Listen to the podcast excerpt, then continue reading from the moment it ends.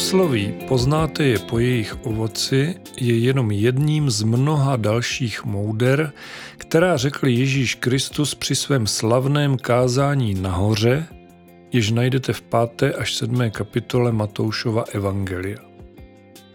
V podcastu Biblická jména a úsloví se do této části Bible určitě ještě nejednou vrátíme. Dnes se však budu věnovat tomuto úsloví, podobenství inspirovaného velmi příhodně v sadařství, jehož význam je platný po tisíce let až do dneška. A troufám si tvrdit, že v současné době je jeho význam možná ještě větší než kdy jindy. Od mikrofonu dalšího dílu podcastu Biblická jména a úsloví vás zdraví Petr Lindner.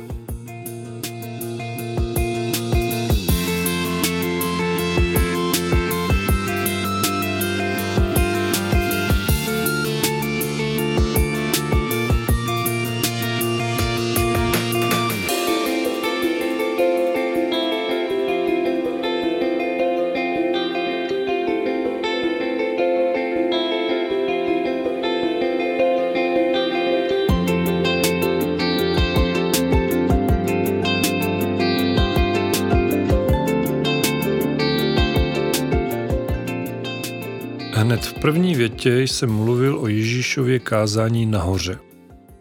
Položili jste si ale někdy otázku, co to vlastně bylo za horu? To jako Kristus stál někde na vrcholu osmitisícovky a mluvil k lidem, kteří byli pod ním na ledovci? To asi ne, to by bylo poněkud přitažené za vlasy. Ona hora blahoslavenství, jak se nazývá, je ve skutečnosti jenom skalnatý pahorek, který se nachází ani ne kilometr od břehu Genezareckého jezera, jinak nazývaného také Galilejské jezero nebo jezero Kineret. Toto sladkovodní jezero, které je mimochodem hlavním zdrojem pitné vody pro Izrael, se nachází vzdušnou čarou necelých 130 kilometrů severně od Jeruzaléma. A teď si sedněte. Výška této hory blahoslavenství je minus 60 metrů nad mořem, tedy 60 metrů pod mořem. Je to tak. Část Izraele se skutečně nachází pod hladinou moře, tedy v mínusové nadmořské výšce. Osobně jsem to poznal před lety, když jsme jeli z egyptské Taby do Jeruzaléma a po cestě jsme se samozřejmě stavili u mrtvého moře. To je s nadmořskou výškou minus 420 metrů nad mořem nejenom nejnižším místem Izraele, ale také je nejníže položeným odkrytým místem na celém zemském povrchu vůbec. No a když jedete od Mrtvého moře do Jeruzaléma, jedete stále do kopce a podél silnice nejsou kilometrovníky, nýbrž ukazatele nadmořské výšky. Jeruzalém se nachází ve výšce průměrně 700 metrů nad mořem, takže na nějakých 35 kilometrech nastoupáte více než kilometrové převýšení. Ještě se ale vrátím ke Genezareckému jezeru. Jestliže patříte mezi pozorné a vnímavé čtenáře Bible a nebo věrné posluchače tohoto podcastu, pak jistě víte, že kolem Genezareckého jezera se to událo více. Jednak zde Ježíš v úvozovkách ulovil své první apoštoly, mezi nimi i Petra, o kterém jsme měli a máme stále samostatný díl podcastu. A v něm se také dozvíte, jak se po jeho hladině procházel sám Ježíš, poněkud neúspěšně napodobovaný právě Petrem. Takže pokud jste epizodu o Petrovi ještě neposlouchali, je na čase to napravit. My se zatím, nebo spíš konečně, budeme věnovat našemu úsloví Poznáte je po jejich ovoci.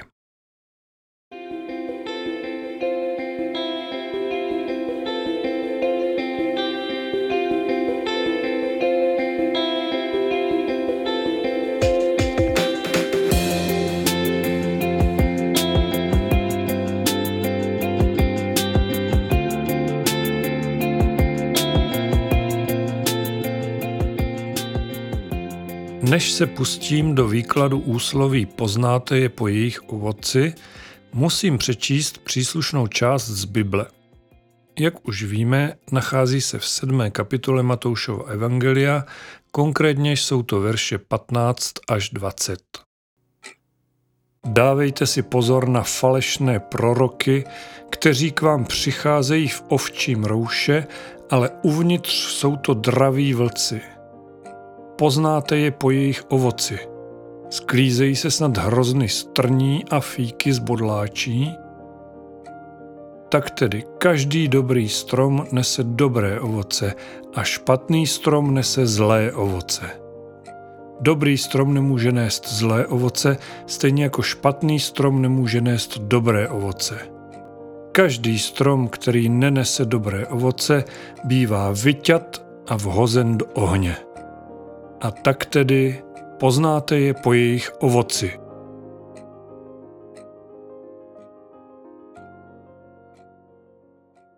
Šest krátkých veršů, dohromady sedm vět, ve kterých Ježíš vyslovuje jasné upozornění nebo možná i varování. Jakoby říkal, dobře poslouchejte to, co vám ostatní říkají a přemýšlejte o tom, co vám tím chtějí říct. Na světě jsou bohužel i takoví lidé, kteří vám ochotně namluví cokoliv, ovšem jejich následné činy jsou pak odlišné. A právě jejich činy, ono ovoce, ukáže jejich pravý charakter. Ježíšovo prohlášení má, tak říkajíc na první dobrou, jasně náboženské vyznění. Už v první větě říká, dávejte si pozor na falešné proroky. Je to možná paradox, ale hned v počátcích křesťanství se vyskytly vykukové, jejichž jediným cílem bylo novou víru si přivlastnit, urvat si pro sebe, pochopitelně nikoli za účelem šíření evangelia, nýbrž s cílem získat díky tomu moc a samozřejmě majetek. Ovládat jiné lidi a navrh, jak jinak, také pokud možno co nejvíce zbohatnout. Je to na nejvýš odpudivé, ale je to tak. Jak vidíte, nejde o záležitost jen posledních desítek nebo stovek let, nýbrž posledních pár tisíciletí. Někteří lidé to bohužel mají snad v genech, jinak si to nedovedu vysvětlit. Nejsem psycholog, ale zrovna nedávno jsem četl jedno populárně vědecké pojednání, ve kterém jeho autor říká, že člověk velmi snadno uvěří každé s prominutím blbosti, ale naopak velmi těžko se této víry zbavuje. Mnohem obtížnější je mu tyto nesmysly dostat z hlavy ven, než mu je namluvit. Zde se nabízí také paralela se závislostmi nejrůznějšího druhu. Například kouřit se naučíte raz dva, ale když s tím potom máte skončit, je to těžký, mnohdy nikdy nekončící boj. A pán Ježíš to všechno nepochybně ví také. Proto ve svém kázání nahoře varuje před falešnými proroky. Nedělá to ze strachu, Ježíš je člověk a Bůh v jedné osobě, je svrchovaný, nebojí se o svůj královský trůn, dává dobré rady lidem. Těm, kteří mnohdy sami nedokáží rozlišit skutečné proroky od falešných zvěstovatelů falešné takzvané boží vůle. Znovu opakuji, naletět někomu na jeho sladké řeči, na lákavé sliby, to je tak snadné. Mimochodem, všimněte si, že Ježíš nabízí také řešení, respektive trest pro ty, proti nímž se vymezuje.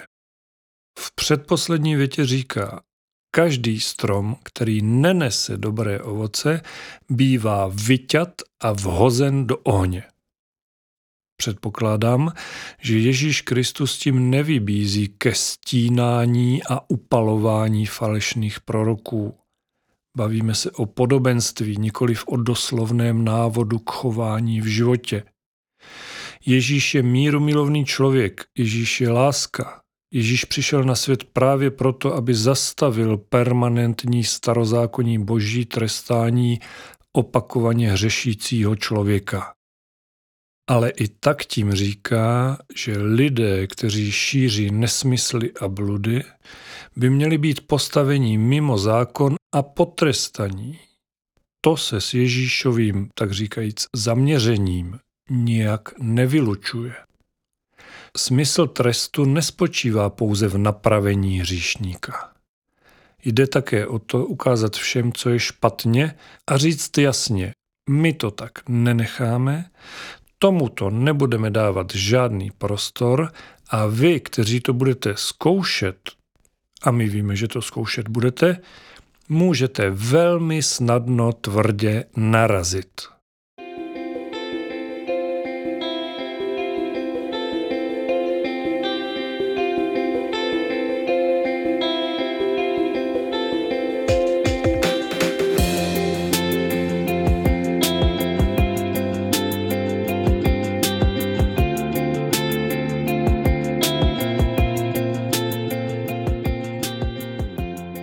Sedm vět úsloví poznáte je po jejich ovoci, má ale i jiné vyznění než pouze náboženský nebo chcete-li křesťanský kontext. Ostatně to není nic neobvyklého. Mnoho podobenství z Bible má širší přesah, než by se na první pohled nebo první přečtení mohlo zdát.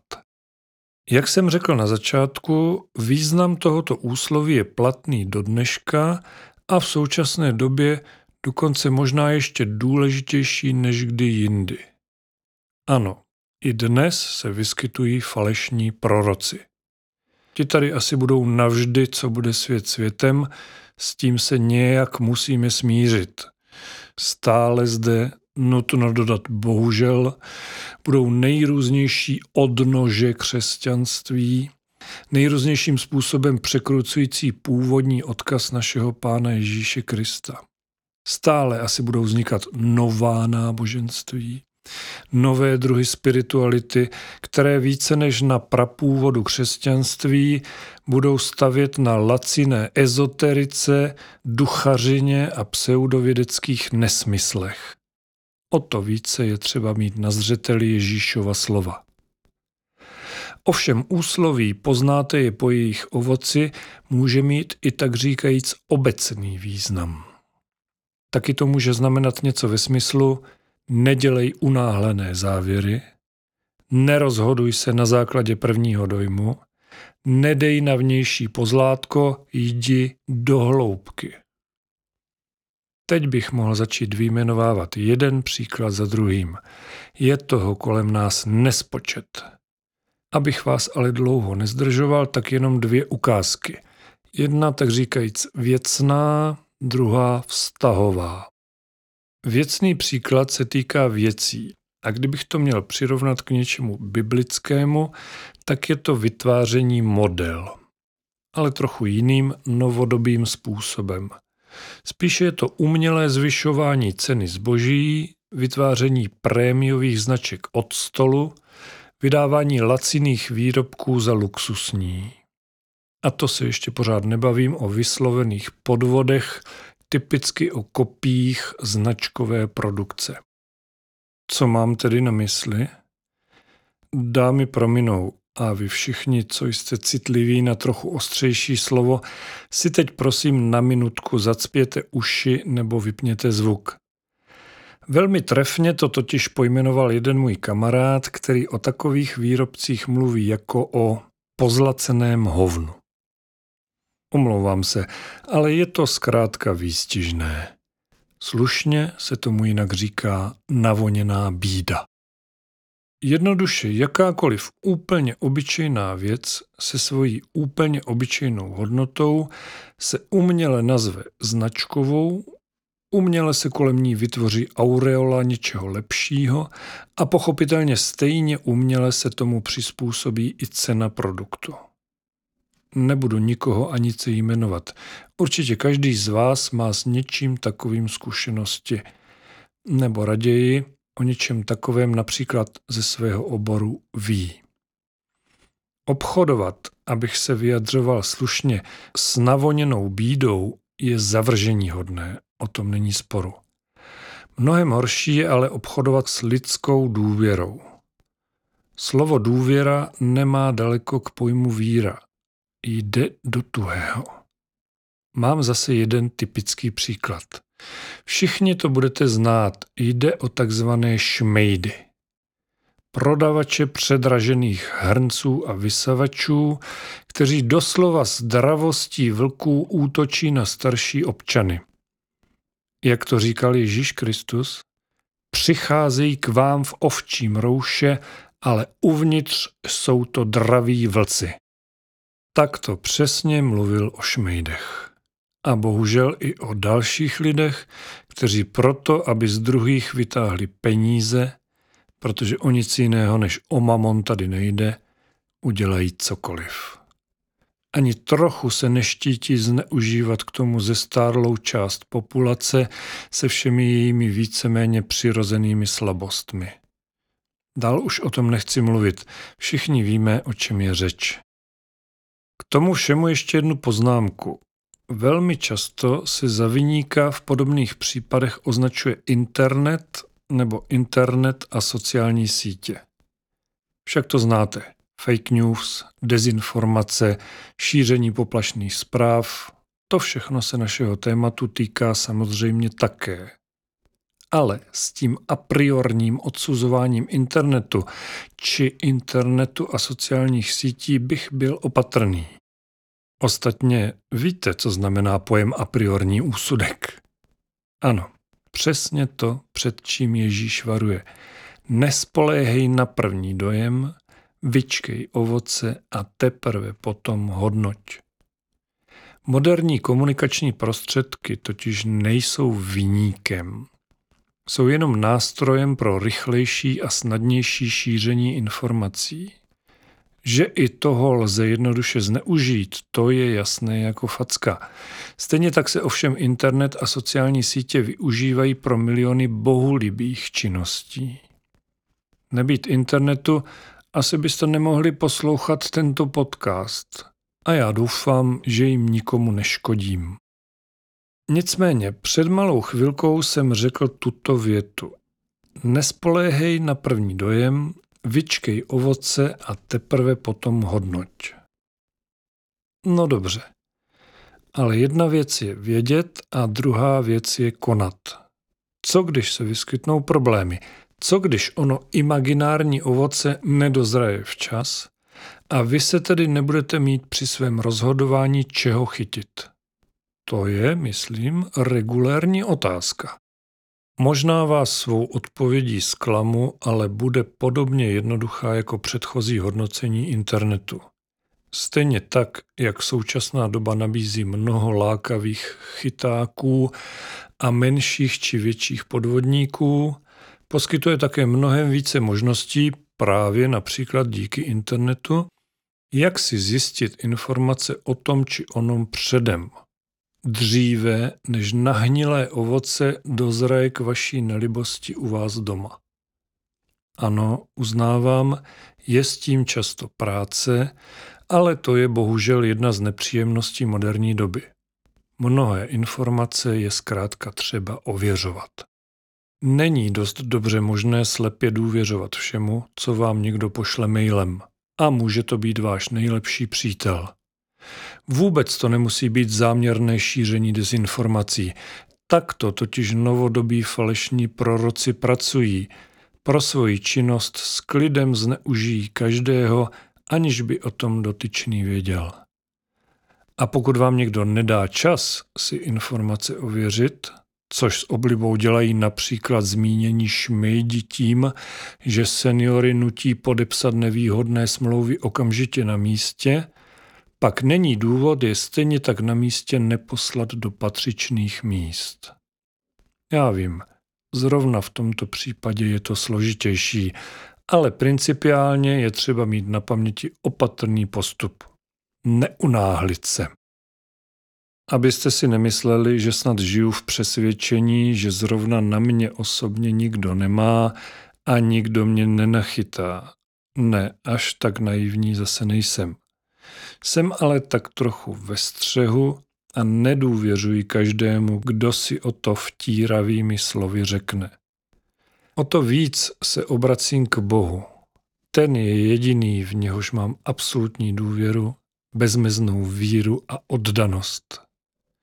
Kdybych měl mít na světě jen tuto jedinou jistotu, nestěžoval bych si.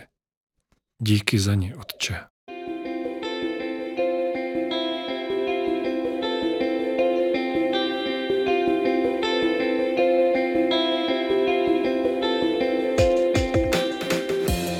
Tolik další díl podcastu Biblická jména a úsloví.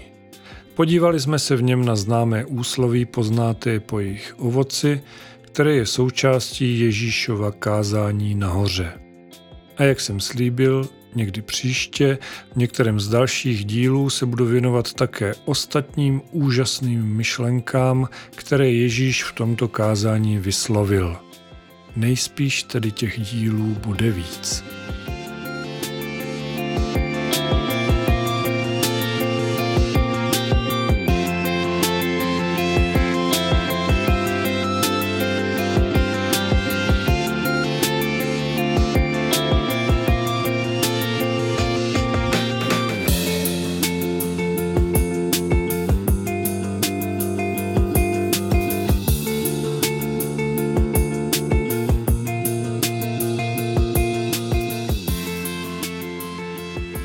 Je mi velkým potěšením, že tento podcast posloucháte a budu moc rád, když ho doporučíte také svým známým a přátelům.